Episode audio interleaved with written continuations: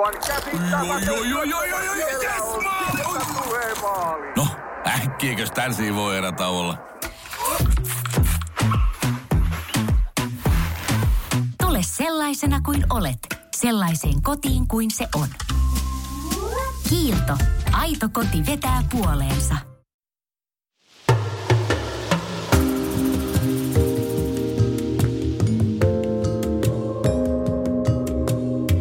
Havuja kengissä. Tämä ohjelma on seurausta siitä, kun kaupunkilaisia alkaa luonto kutsumaan, haaveilu vaihtuu suunnitelmaksi ja suunnitelma konkretisoituu viikon vaellukseen Pohjois-Suomessa. Tervetuloa meidän matkaan kohtaamaan pohjoisen luonto sellaisena kuin se itsensä tarjoilee. Yhteistyössä Blowband Outdoor-ateriat. Lämpimästi tervetuloa mukaan Havuja kengissä podcastin ensimmäiseen jaksoon. Mun nimi on Lauri Domnik ja yhdessä Tepon kanssa me ollaan lähdössä viikon kestävälle vaellukselle Pohjois-Suomeen. Kerrotaan kohteesta ja, ja, ja muista asioista sitten vähän tuonnempana. Mä ajattelin tähän alkuun ottaa tällaisen pienen intron tähän podcastiin, koska mä kutsuisin meitä Tepon kanssa semmoisiksi alemman keskitalon, äh, keskitalon, alemman keskitason retkeilyharrastajiksi, mikä tarkoittaa myös sitä, että meillä ei välttämättä ihan sataprosenttisesti ole hallussa kaikki säännöt tai, tai suositukset siitä, että miten tuolla metsässä ollaan ja mikä olisi paras mahdollinen tapa retkeillä niin, että myöskin meidän jälkeen metsään tulevilla olisi mukava käydä siellä ja etteivät oikeastaan edes huomaisi, että me ollaan siellä metsässä oltu. Tai sitten, jos törmätään muihin ihmisiin matkan varrella, että miten heidän kanssaan on hyvä, hyvä käyttäytyä ja kenties myöskin kommunikoida. Koska me ollaan tosiaan hieman ehkä noviiseja Tepon kanssa tässä vielä, niin mä otin tähän ensimmäiseen jaksoon vieraan harjaantunut eräilijän, retkeilijän ja ö, muun muassa voise.fi-palvelussa luonnon luova blogia pitävän Marjo Liikosen. Moro! Terve. Mitä kuuluu? Oikein hyvä, kiitos. Ää, tässä alkaa pikkuhiljaa eräilypäivät vähenemään. Mä oon ollut tosiaan opintovapaalla tuossa ja käynyt lukemassa ihan eräoppaan tutkinnon. Eli olen sitten harjantunut ammattilainen ihan tässä viikon päästä. Eli näiltä osin kuuluu erittäin hyvää. No mitäs nyt sitten? Sä, me ollaan työkavereita näin niin kuin siviilielämässä, Kyllä. mutta tota, mi, miten eräily tulee, tulee nyt sitten jäämään eräopas koulutuksen myötä sun elämään? Kyllä se tulee jäämään tosi vahvasti, että, että kyllä tämä on muuttanut tosi paljon omia kokemuksia, näkemyksiä, arvoja. Mä oon saanut tosi paljon siis uutta sisältöä elämään ja aivan varmasti tuen pyörimään niin kuin vapaa-aikanani hyvin maksimimäärän sitten tuolla metsissä jatkossakin. Onko toi koulutus herättänyt sitten jonkinnäköisiä myöskin ammatillisia haaveita ää, luonnon suhteen? On totta kai, mutta se tosiasia, mikä siinä on, että se leivän saaminen siitä ihan koko päivä työssä Mm. on hyvin haastavaa. Sitten toinen ö, asia on aina sellainen, että miksi pilata hyvää harrastusta työllä, mutta tota, varsinkin tämmöiset vapaaehtoistoimet ja tämmöinen sivutoiminen duuni sen osalta kyllä kiinnostaa, että varmasti tulee jatkossa sitä jollain tasolla toteuttamaan. Ihan mahtavaa. Tota, nyt kun sä oot eräopaskoulun käynyt, niin sulla on myöskin hyvin hallussa, hallussa tämä niin sanottu retkeilyetiketti. Ja, ää, lähdetään vähän käymään sitä, sitä läpi ja, ja tota, mä kyselin tuolla Facebookissa on Vaellus-niminen iso yhteisö. Kyselin siellä jäseniltä, että minkälaisista aiheista he haluaisivat kuulla. Ja, ja nimenomaan tämä retkeilyetiketti ä, aloittelijoille, tai miksei jo harjaantuneimmillekin, ä, jotka eivät välttämättä ole niin aiheeseen perehtynyt, nousi siellä hyvin vahvasti esiin. Ja ehkä yksi asia yli muiden oli ä, roskat. Kyllä. Se on sellainen aihe, mikä itselläkin on hyvin vahvasti päällimmäisenä aina kun joku kysyy neuvoja tällaisesta vastuisesta retkeilystä, niin kyllä se roskaaminen on sellainen juttu, että kaiken, minkä sä sinne luontoon viet, sä myös mukanasi sieltä tuot. Että se ei ole iso vaiva. Mm. Ja sitten kun näkee niin kuin tosi paljon noilla suosituilla paikoilla, että siellä on kaikenlaista jätettä, niin väistämättä mä myös mietin niitä ihmisiä, jotka tulee sinne ja jättää ne jäljet ja jos ne itsekin nauttii sitä ympäristöstä, niin kuinka monta kertaa he ajattelevat, että he voivat niin kuin palata sinne, mm-hmm. että se on vielä viihtysä. Ja ne ei sieltä kyllä niin kuin maadu mihinkään. Eli siis lähtökohta on se, että kannattaa aina olla joku pieni muovipussi esimerkiksi mukana, mihin sitten kokoaa ne omat roskansa. Ja voi myös miettiä jo siinä reppua tai rinkkaa pakatessa, että miten estää sitä, että sit roskaa ei tulisi hirveästi. Että miten pakata niitä tarvikkeita, tarviko kaikki olla yksittäispakattua, että mistä se roska yleensäkin tulee. Ja sitten jonkun verran myös näkee tällaista biojätettä, on banaaninkuoria, mandariininkuoria, mm. näitä, että ajatellaan, että ne maatuu siellä. Ja. No kyllähän ne maatuu, mutta siinä vaiheessa, jos kaikki heittelee niitä koko ajan, niin se on aikamoinen heviosasto, se, se leiripaikka siinä, että sitten monissa on ohjeistus, että huussiin voi viedä biojätteet mm. esimerkiksi, mutta myös ne voi tuoda sieltä mukanaan. Totta kai, ja, ja, ja vaikka sä heitätkin niitä sinne huussiin, niin huussejakin pitää jonkun käydä siellä jollain todennäköisesti moottoroidulla Kyllä. ajoneuvolla tyhjentämässä, että mitä, mitä vähemmän sinnekin saadaan jätettyä tavaraa, niin sen, sen parempi kuluttaa varmasti luontoa vähemmän. Okei, okay, hölmö kysymys, mutta löytyykö luonnosta roskiksia? Perusmetsässä nyt ei ole kukaan mennyt, mm. mennyt laittamaan, niin mutta mitäs noin kansallispuistot? Niissä on osittain ö, vähän erilaisia tilanteita, että monilta parkkipaikoilta saattaa löytyä ja. roskiksia, mutta nekin saattaa sitten täyttyä aika nopeasti, että sekin on suositeltavaa tietysti, että, että vie ihan niin kuin kotiin asti ne, mutta pääosin siellä ei ole siellä reiteillä mitään roskiksia. Mm. Että sitten on erikseen tällaisia kaupunkien ulkoilualueita, joita pitää ylläpitää kaupungit ja kunnat. Niissä saattaa monesti olla. Ja silti pääsääntöisesti on turvallisempaa opetella siihen, että tuo ne roskat mukanaan. Et itsekin olin tuolla ö, Kirkkonummen yllä pitämillä alueilla, niin tuntui jotenkin väärältä laittaa sinne roskiin jotain. Ja siinäkin kohti en laita missään nimessä mitään niin kuin lasiesineitä mm. kyllä. Että kyllä mä siinä kohti mietin, että kun joku lähtee sitä raahaamaan, niin siinäkin on riskin paikat sitten. Mutta kansallispuistoissa ei siis ole kyllä niin kuin reitti roskiksia. Yes. No se ehkä tuosta roskaamisesta, eli roskat, mitä tuot, niin, niin tuot myös tullessas pois sieltä ja, ja tota, hätätapauksessa Banskun kuoren voi heittää sinne käymälän biojätteisiin, mutta ehkä mielellään jätetään sekin tekemättä ja kenties sitten banaanin mukaan ottamatta korvataan se jollain muulla. Mitä sitä ihan niin kuin perus, perusasia, nyt kun, kun on kävelty päivä ja ruvetaan leiriytymään ja, mm. ja tullaankin semmoiselle paikalle, no ylipäätään ensinnäkin, että et, et mihin saa laittaa leirin pystyyn. Että et voinko periaatteessa joka miehen oikeudella ö, lykätä teltan ihan minne mua huvittaa vai liittyykö tähän jotain rajoituksia? Liittyy paljonkin rajoituksia, että joka miehen oikeudellahan on lupa leiriytyä väliaikaisesti – mutta siinäkin on tietyt rajoitukset, että kuinka pitkä matka pitää olla sitten yksityisalueesta, eikä saa olla häiriöksi.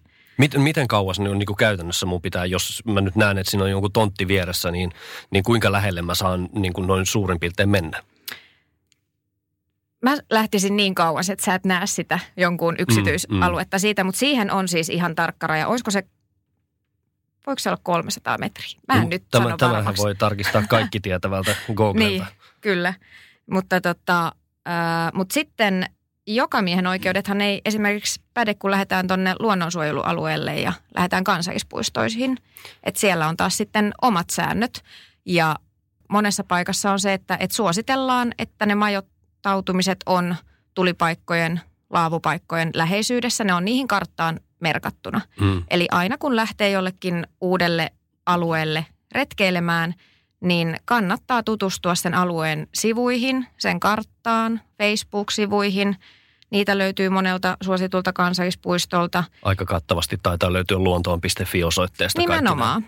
Eli tota, kunnioittaa sitä paikkaa, että perehtyy oikeasti niihin sääntöihin ja ohjeisiin mm. siellä – että telttailualueille niin se ei sitten kulu se luonto niinkään, että kyllähän sen huomaa aika hyvin, kun lähestyy sitä telttapaikkaa, että tämä se nyt on, koska se maa on kulunut niiltä osin. Että sit jos jokainen levittäisi minne haluaa sen leirinsä, niin eipä se sitten enää pian hyvältä näytä. Se on ihan totta. No, miten sitten tilanne, jossa, jossa mä tuun leiriin ja, ja siellä onkin jo muita ihmisiä? Millä tavalla mun on syytä huomioida nämä muut ihmiset, heidän oleskelu siellä? Mitä, mitä kannattaa funtsia? Äh, ihan tällainen ystävällinen huomioon ottaminen kanssaretkeilijöiden kanssa, että äh, sä et mitenkään levittele kamojas sinne aivan ympäriinsä. Sä et vallota mitään mestaa itsellesi.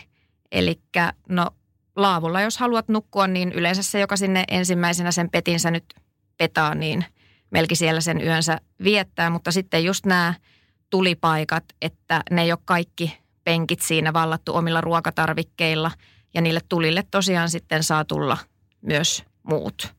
Että ei ole minkäänlaisia yksinoikeuksia niihin. Jes, eli jos mä teen nuotion, niin periaatteessa kuka tahansa on tervetullut siihen. Mulle ei ole oikeutta Kyllä. sanoa silleen, että hei, että meepä tekee oman otski tonne 20 metrin päähän. Kyllä. Luultavasti ne on meidän kaikkien verorahoilla maksettu ne metsähallituksen sinne rahtaamat polttopuut myös. Sä sanoit tuosta laavusta, että, että ähm, usein se, joka sinne ensimmäisenä menee, niin, niin se siellä myös yöpyy. Mutta eikö laavuihin, äh, aivan kuten autiotupiinkin, niin liity jonkin sortin tämmöinen niin kuin etiketti siitä, että viimeisenä tulevalle on aina paikka?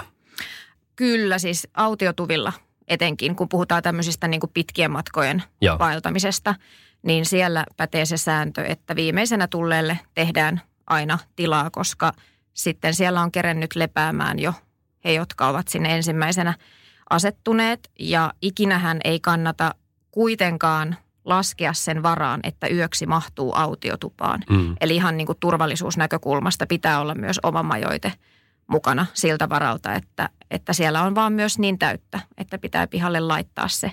Ja sitten taas kun siellä autiotuvalla itse majoittuu, niin todellakin sinne tehdään tilaa, että se ei ole mikään vuokraustupa, varaustupa, missä sitten oleskellaan pari päivää ja mökkeillään kaikessa rauhassa. Että et kyllä se on vaan katto pään päälle ja suoja niille, jotka sitä reittiä kulkee. Näistä on kuultu aika paljon rumia, rumia tarinoita siitä, kuinka jotkut on ikään kuin vaan vallottaneet sen autiotuvan ja, mm. ja on ollut jopa niin härskiä käytöstä, että on sitten ilmoitettu muille, että tänne ei ole asiaa, että me oltiin täällä ensimmäisenä. Niin, Joo. niin ehkä hyvä huomioida nimenomaan nämä, nämä missä tahansa majotut, jos kyseessä ei ole oma teltta, että siellä, siellä tosiaan pitää, pitää muillekin sitä tilaa mahdollisuuksien mukaan tehdä.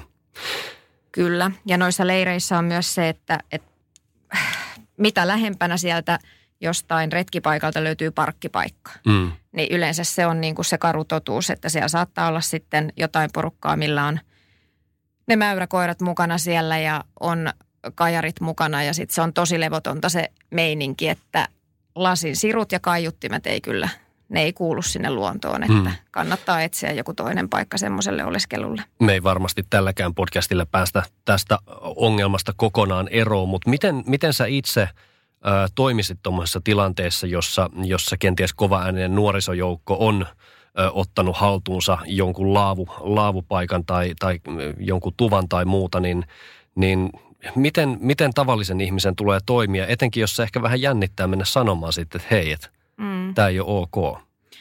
Kyllä se vähän riippuu siitä porukasta. Mm. Et vähän ehkä pitää aistia sitä tunnelmaa, että jotkuthan saattaa olla todella ystävällisiä ja heille kun käy niin kuin huomauttamassa tästä, niin he on jopa vähän niin kuin pahoillaan ja, ja näin ja tajuavat, että okei, että tämä ei ole mikään heidän yksityismesta. Sitten osa saattaa tietysti olla vähän semmoista niin kuin aggressiivisemmalla kannalla liikkeellä, että mm. Ikävä kyllä lähtisin itse vaihtamaan sitten leiripaikkaa. Just näin. Tota, ja sitten leiristä pois lähtiessä tietysti äh, korjataan kaikki omat jäljet sieltä pois, jo mainitut roskat, mutta tota, katsotaan myöskin paikat sellaiseen kuntoon, että sinne on seuraavan mukava tulla. Autiotuvissahan tämä tarkoittaa esimerkiksi polttopuiden valmiiksi laittamista ja, ja mahdollista kiehisten tekemistä sinne, sinne valmiiksi, että seuraava saa nopeasti tulet sytytettyä. Öm, yksi asia, mikä, mikä myöskin lähtöön liittyy, on esimerkiksi astioiden tiskaaminen. Ää, ja, ja siihen tietysti useimmat käyttää vettä, Mm. mutta mä oon ymmärtänyt, että tähänkin liittyy vähän, vähän asioita, mitä kannattaa huomioida. Joo, eli kannattaa katsoa niille harmaille vesille ihan oma paikkansa mahdollisimman kaukana siitä rannasta, ettei sinne kulkeudu mitään. Eli olen joskus itsekin saattanut aiemmin tehdä tämän virheen, että siinähän se on tosi helppo lähteä siihen rantaveteen tiskaamaan. Mm. Mutta onhan se totta, että jos kaikki tekee niin, niin kyllähän siellä hyvin paljon on sitten kaikkea moskaa siellä vedessä. Eli kannattaa ihan johonkin esimerkiksi kivien tai puitten juureen sopia sille omalle leiriporukalle, että tässä on harmaiden vesien paikka ja tässä tiskataan ja tässä huuhdellaan ja, ja näin edelleen. Että hyvä sääntö oli esimerkiksi ö, yksi meidän opettaja tuolla Kiljavan opistolla oli hyvin tarkka tästä, että jos kävit huuhtelemassa kahvikupin tai kuksan siinä rantavedessä, niin hän huusi heti sieltä, että, että siellä ei mitään niin kuin tiskata. Ja sitten koulukaveri huusi, että no mutta tämä on ihan puhdas tämä kuppi. No sit sitä ei varmaan tarvisi huudella siinä. Joten tämä on ihan niin kuin tosiaan. Tätä kannattaa myös kunnioittaa, jotta ne meidän vesistöt pysyy puhtaina. Jep. Yksi, mikä on varsin rentouttavaa, rauhoittavaa tuolla luonnossa, on nuotion äärellä istuskelu. Mm. Mutta siihenkin liittyy erilaisia rajoituksia ja sääntöjä, että mihin saa tehdä ja koska saa tehdä ja, ja millä saa tehdä ja, ja näin. Kerro vähän näistä. Joo, eli tulentekoon liittyy siis tosi paljonkin sääntöjä ja ne kyllä kannattaa siis ihan jokaisen retkeilijän päntätä itselleen. Eli ihan ensimmäinen hän sääntö on se, että sun pitää tarkistaa, onko ruohikkopalovaroitus tai metsäpalovaroitus voimassa. Eli ruohikkopalovaroituskin tulee aika aikaisin keväällä tuossa huhtikuussa, kun on edellisvuosien kuivaa ruohikkoa siellä auringonpaisteessa kuivunut, niin hyvin helposti ne kipinät sinne lentelee ja mm. voi tulla rumaa jälkeä. Tähän liittyen muuten yksi ihan tekninen kysymys. Mm. Öm, kun mä oon ollut pohjoisessa vaeltamassa, niin mulla ei ole minkäännäköistä äh, kenttää mun puhelimessa, niin, niin mistä voi tietää, että, että onko voimassa olevaa metsäpalovaroitusta tai, tai ruohikkopalovaroitusta, jos sä oot nyt kolme-neljä päivää täysin, täysin mm. tavallaan katvealueella?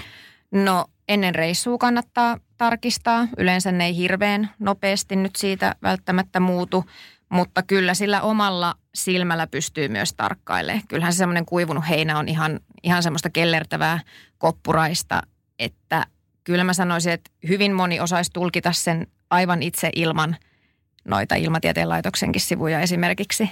Jees, ja vaikka ei olisikaan voimassa olevaa metsä- tai ruohikkopalon varatusta, niin jos ympäristö on selkeästi todella kuivaa, niin ehkä mm. välttää sit sitä tulentekoa siinä kohtaa. Kyllä. Mitä muuta? No yleensäkin se, että se tulenteko on sallittu vain maanomistajan luvalla. Eli jos sä tuolla lähimetsissä liikut, niin sun pitää tarkistaa, saatko sä sinne tehdä nuotion. Sitten kun liikutaan kansallispuistoissa, ö, ulkoilualueilla – niin tulenteko on sallittu vain niillä merkityllä tulipaikoilla. Ja silloin kun on metsäpalovaroitukset voimassa, se on sallittu ainoastaan tällaisia hormillisilla tulipaikoilla. Eli siellä on yleensä joku kota tai keittokatos tai vastaava. Ja, ja silloinkin järkeä käyttäen. Kyllä, ja saattaa olla sitten, jos on erittäin kuiva kesä, niin saattaa olla, että myös niillä on kielletty. Eli että kyllä se kannattaa myös ihan tarkistaa. Ja tosi paljon näkee sitten kumminkin niillä reiteillä tällaisia luvattomia nuotiopaikkoja ja sitten moni perustelee sen sillä, että siinä oli ollut jo nuotio. Se ei tarkoita. Jos siihen on joku idiotti aikaisemmin sen nuotion lyönyt, niin se ei tarkoita, että sun kannattaa tehdä samoin. Et Eli... yleensä ne on näitä kivikasoja kallioille, jotka on sitten jättäneet ikuiset jäljet niihin kallioihin. Eli kartasta tsekataan, että onko kyseessä virallinen tulipaikka vai Kyllä. ei. Ja sitten hän on tietysti risukeittimissä on useampaa koulukuntaa, että joidenkin sääntöjen mukaan risukeitin tähän saisi käyttää metsäpalovaroitusten aikaan, mutta kyllä siinäkin kannattaa nyt vähän sitä omaa järkeä käyttää, että onko se fiksui vaihtoehto. Ja sitten monit paikat on kumminkin erikseen vielä maininnut, että myös risukeitin on kielletty. Se on just näin. Risukeitimistä itse asiassa paljon myöskin ollut puhetta nimenomaan metsäpalovaroituksen yhteydessä tuolla Facebookin vaellusryhmässä. Ja, ja siellä tosiaan lait ja säännöt on tällä hetkellä aavistuksen tulkinnanvaraisia, että, että saako sitä käyttää vai eikö sitä saa mm. käyttää, mutta, mutta sanoisin, että itsekin risukeittimellä ruokaa kokanneena, niin järkikäteen siinäkin, koska siinähän se kipinöi, missä tulikin ja, ja jos kyllä. vähän tuulee, niin kyllä se nopeasti siitä lähtee. Odotellaan, että lainsäädäntö ehkä tarkentuu tuon asian osalta. Kyllä. Ja jos retkeilystä on innostunut ja monihan nyt kumminkin tykkää sitten lämpöisellä säällä eniten retkeillä, niin kyllä kannattaa panostaa siihen hyvään retkikeittimeen, että lopulta se tarjoaa niin kuin enemmänkin variaatioita tehdä erilaisia sapuskoja, että kyllä sitä pitäisi ilman tuliakin pärjätä. Just näin. Mm, mulla on itselläni koira ja, ja tota, mä en ole toistaiseksi ottanut sitä mukaan vaelluksille, mutta se on käynyt mielessä ja, ja sitä vakavasti harkitaan. Onko jotain erityistä, mitä koiran kanssa tulee huomioida, kun metsään lähdetään? Voinko mä pitää sitä vapaana? Miten leireissä? Miten sitten varsinkin, jos on muita ihmisiä? Miten koiran kanssa tulisi olla? Itsellänikin on koira ja se retkeilee mun kanssa hyvinkin usein ja ensimmäinen sääntö on se, että se koira pidetään kiinni. Et siihen ei ole mitään poikkeuksia, että kyllä meistä jokainen ajattelee, että se oma puppetessu on se kiltein ja mukavin ja kukaan ei sitä pelkää ja mitään hallaa se ei tee, mutta niin se vaan on. Se on sääntö ja jokaisen pitää sitä kunnioittaa. Ja moni ei tajua myös sitä, että se tarkoittaa esimerkiksi lintujen pesimisaikana mm. sitä, että se koira saattaa siellä säikytellä niitä lintuja. Se saattaa mennä pesille, ne linnut ei tule palaan niihin pesiinsä enää sen jälkeen. Ja saattaa olla niin kuin vahingoksi myös itse sille koiralle. Eli Jep. sieltä saattaa tulla myös sitten joku kytketty isompi koira vastaan. Ihmiset voi pelätä koiria, pientäkin. Ja sitten on myös se uhka tietysti, että koira lähtee jonkun luontokappaleen perään sinne pidemmälle. Et Etsijäkoiraliittohan onkin tästä myös todennut, että nimenomaan juuri ne koirat, joista se omistaja sanoi, että se ei ole ikinä lähtenyt mihinkään. Mm. Juuri niitä koiria sieltä sitten etsitään. Eli koira kiinni aina. Ja toivoisin, että äh, siis itsekin näen joissain ystävieni somessa, että on koiria vapaana metsäalueelle. Että et mä toivoisin, että jokainen näyttäisi sitä esimerkkiä, että omalla maalla voi totta kai pitää, mutta tuolla ulkoilualueella kunnioitetaan – sitä sääntöä, että pidetään kytkettynä. Just näin. Ja samoin sitten leireissä, kun ollaan, ollaan etenkin silloin, kun on muita ihmisiä paikalla, jotka no, saattaa Kyllä. pelätä koiria tai sitten ei vaan halua sitä, että kun ollaan siinä nuotiopaikalla syömässä, että koira tulee siihen viereen, viereen lähettämään tai kuolaamaan sun ruokia, niin Kyllä. Kaikki ei välttämättä rakasta puppetessua niin paljon kuin sinä itse. Voi, voiko olla? Niinpä. Jestas. Um, Yksi asia, mistä mä luen kans jonkin verran, on äh, polkujen ulkopuolella käveleminen. Äh, suuri osa kansallispuistoista on, on ihan tota, äh, polkualueita, valmiiksi tallattuja polkuja ihmisen taikka osittain jopa eläimien tekemiä polkuja. Miten tota, äh, moni lähtee sitten kuitenkin hakemaan tavallaan sitä koskematonta luontoa ja poikkeaa polulta tai kävelee, kävelee esimerkiksi lätäkön ympäri äh, – mm. niin, että lähtee polulta pois. Miten tämmöiseen tulee suhtautua? Ää, totta kai, jos siinä nyt jotain hirveän kiinnostavaa näkyy, niin siitä voi vähän poiketa tarkastelemaan, mutta suositus on, että kuljetaan vain merkittyjä reittiä ja sitten kun ollaan luonnonsuojelualueella, niin sieltä polulta ei poiketa niin kuin laisinkaan. Mm. Ja se on nimenomaan sitä varten, jotta se luonto siellä – säilyisi ehjänä eikä se kuluisi. Että ne polutkin totta kai aikojen saatossa, niistä nousee esiin juurakkoa ja ne levenee, että joissain paikoissahan sellainen reittipolkku saattaa levetä jopa metrin mm. vuodessa. Sehän on valtava määrä, jos mietitään kymmenen vuotta eteenpäin. Niin. Et sen takia sitten osaan paikoista ajetaan nimenomaan sitä soraa, jotta se estää sitä leviämistä. Mutta suositeltavaa on, jotta se polun ympäristö pysyy kauniina jatkossakin, niin pysytään niillä reiteillä. Jos ei halua polkua kävellä, Lappi tarjoaa monia erämaita, joissa on paljon polutonta maastoa, missä, missä pääsee sitten ihan omassa, omassa rauhassa kävelemään. Tota, viimeinen asia liittyy osittain jätteisiin, mutta, mutta ei niihin mukana kuljetettuihin jätteisiin, vaan, vaan niihin, mitä me ihmiset itsestämme päästämme. Saako luontoon kakkia vapaasti? Sehän on mitä parasta mahdollista biojätettä. Mm. Se, tota, se hajoaa nopeasti ja muutaman kerran kun on kunnolla satanut, niin siitä ei ole merkkiäkään enää jäljellä. Eli, eli miten, miten toi tota, metsän kaakkiminen, entäs miten sitten vessapaperit? Joo, eli totta kai. Siis eihän kukaan nyt halua pidätellä hätäänsä loputtomiin. Ja sitten kun lähdetään tonne erämaavaelluksillekin tai tällaisia reitille, missä niitä huusseja ei ole, mm. niin pakkohan se on oikeasti. Ja tota, Mutta siihen nimenomaan on ohjeita ja etiketti, miten se kannattaa tehdä. Koska jos mietitään tuolla noita suosittuja pitkiä vaellusreittejä, niin jos ei noudatettaisi näitä sääntöjä, niin haluaako siellä seuraavaksi enää kukaan vaeltaa, kun oikeasti tien vierus on täynnä ihmispaskaa. Se olisi ikävintä. Niin. Ikävintä mahdollista, mitä voin vaelluksella kuvitella, että mä astun ihmisen tekemään liukumiinaan. Niin. Joten tota, kannattaa ottaa oikeasti mukaan kukkalapio, aka kakalapio. Ja toimitushan menee niin, että sä kaivat sinne itsellesi pienen kuopan, johon sä sitten väännät sen junttas, laitat ne paperit sinne ja jos ei ole mitään niin kuin ruohikopalo, metsäpalovaroituksia, sä poltat ne paperit siihen kuoppaan ja sä peität sen. Yes. Ja sitten jos on ö, tämmöisiä metsäpalovaroituksia voimassa, niin siinä vaiheessa sä sitten vaan hautaat ne mahdollisimman syvälle ne paperit sinne, jottei ne jää siihen niin kuin tuulen leviteltäväksi ja muutenkaan. Että et se on tosi kurjaa, että just tommosia siis ihan niin kuin pissapapereitakin näkee tuo kansallispuistossa mm. tosi paljon.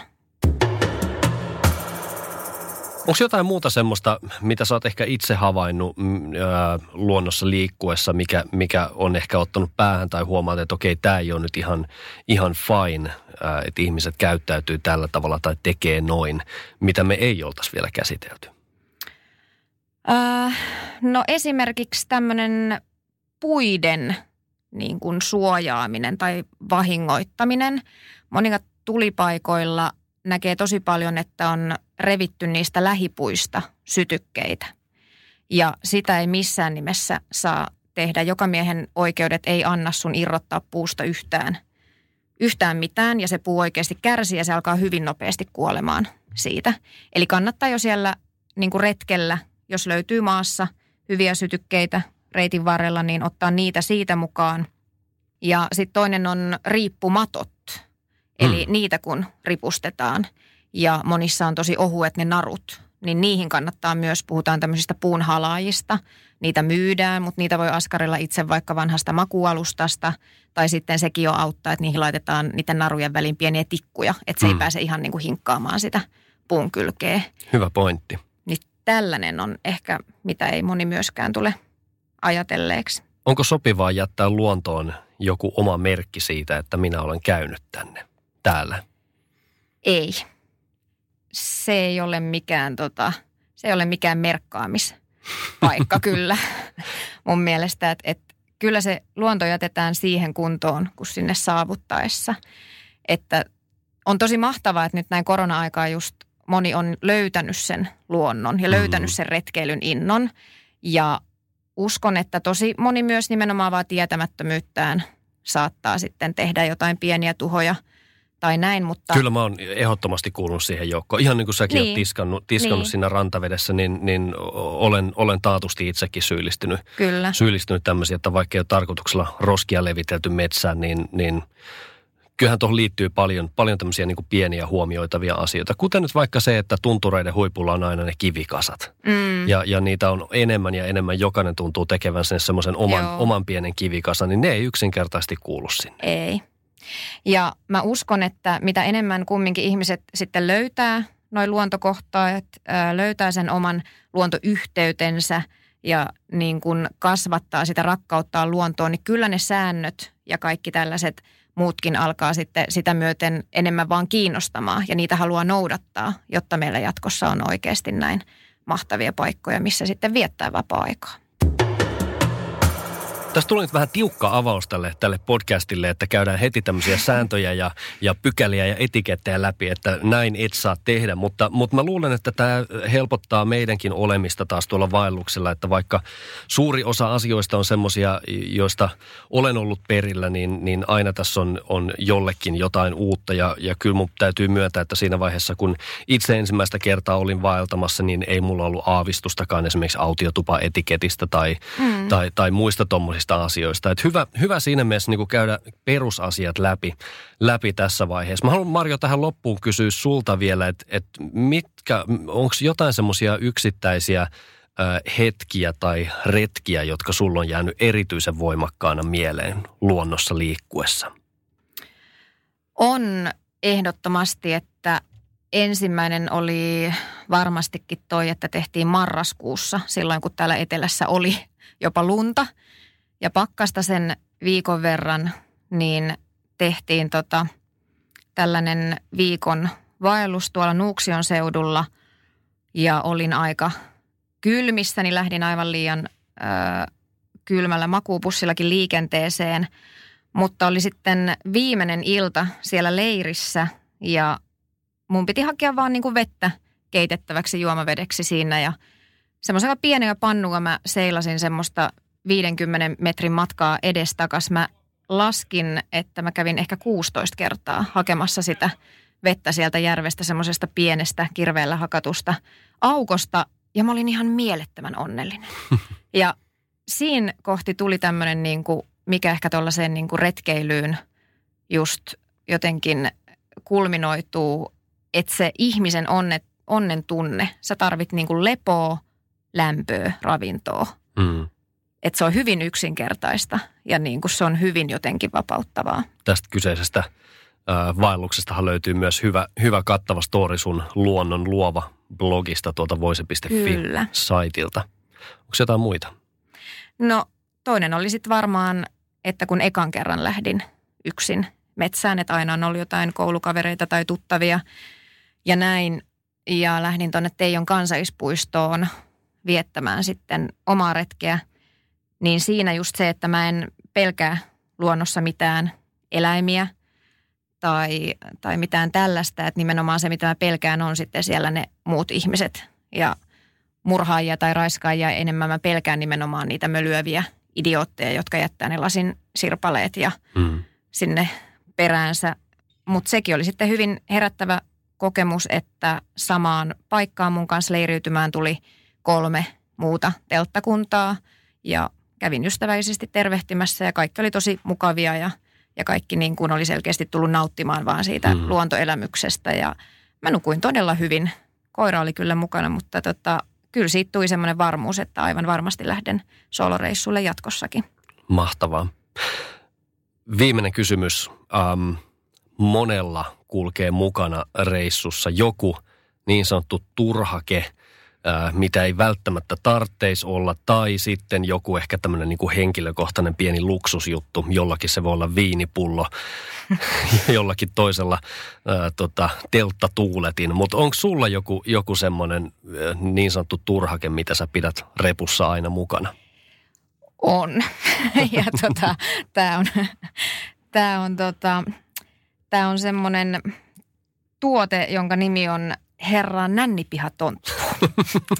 Ja tota, se on siis, se on pieni ihan tämmöinen Tokmannilta parilla eurolla ostettu ö, tonttuvalo, joka loppupelissä vie aika paljon tilaa, mutta mä en ö, niin kuin pimeään aikaan, mä haluan, että siellä on joku himmeä valo siellä mun teltassa. Mm. Ja sitten tota, sit mä mietin, että no millaisen valon mä sinne ostaisin. Sitten mä vaan törmäsin, törmäsin tommoseen ja se on siis kulkenut koko tämän vuoden nyt mukana mun matkassa ja minä en siitä luovu. Nännipiha-tontun myötä Marjo, lämpimät kiitokset, kun olit mukana. Kiitos. Ja tota, seuraavan kerran me, rakas kuulija, kuulemme sitten kuulumisiamme jo tien päältä. Eli podcastia tehdään vaelluksen aikana. Otetaan alkufiilikset, välifiilikset ja loppufiilikset ja käsitellään jokaisessa jaksossa vähän myöskin yksittäisiä spesifejä aiheita sen äh, muun vaellushöpinän rinnalla. Tervetuloa mukaan. Kiitos kun kuuntelit.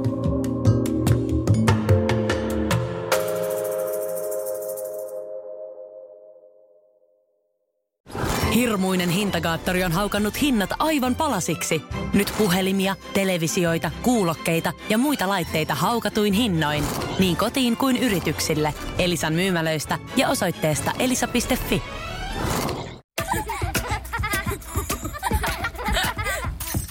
Äiti, monelta mummu tulee? Oi niin.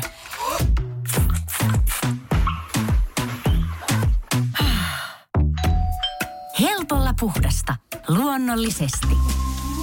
Kiilto. Aito koti vetää puoleensa.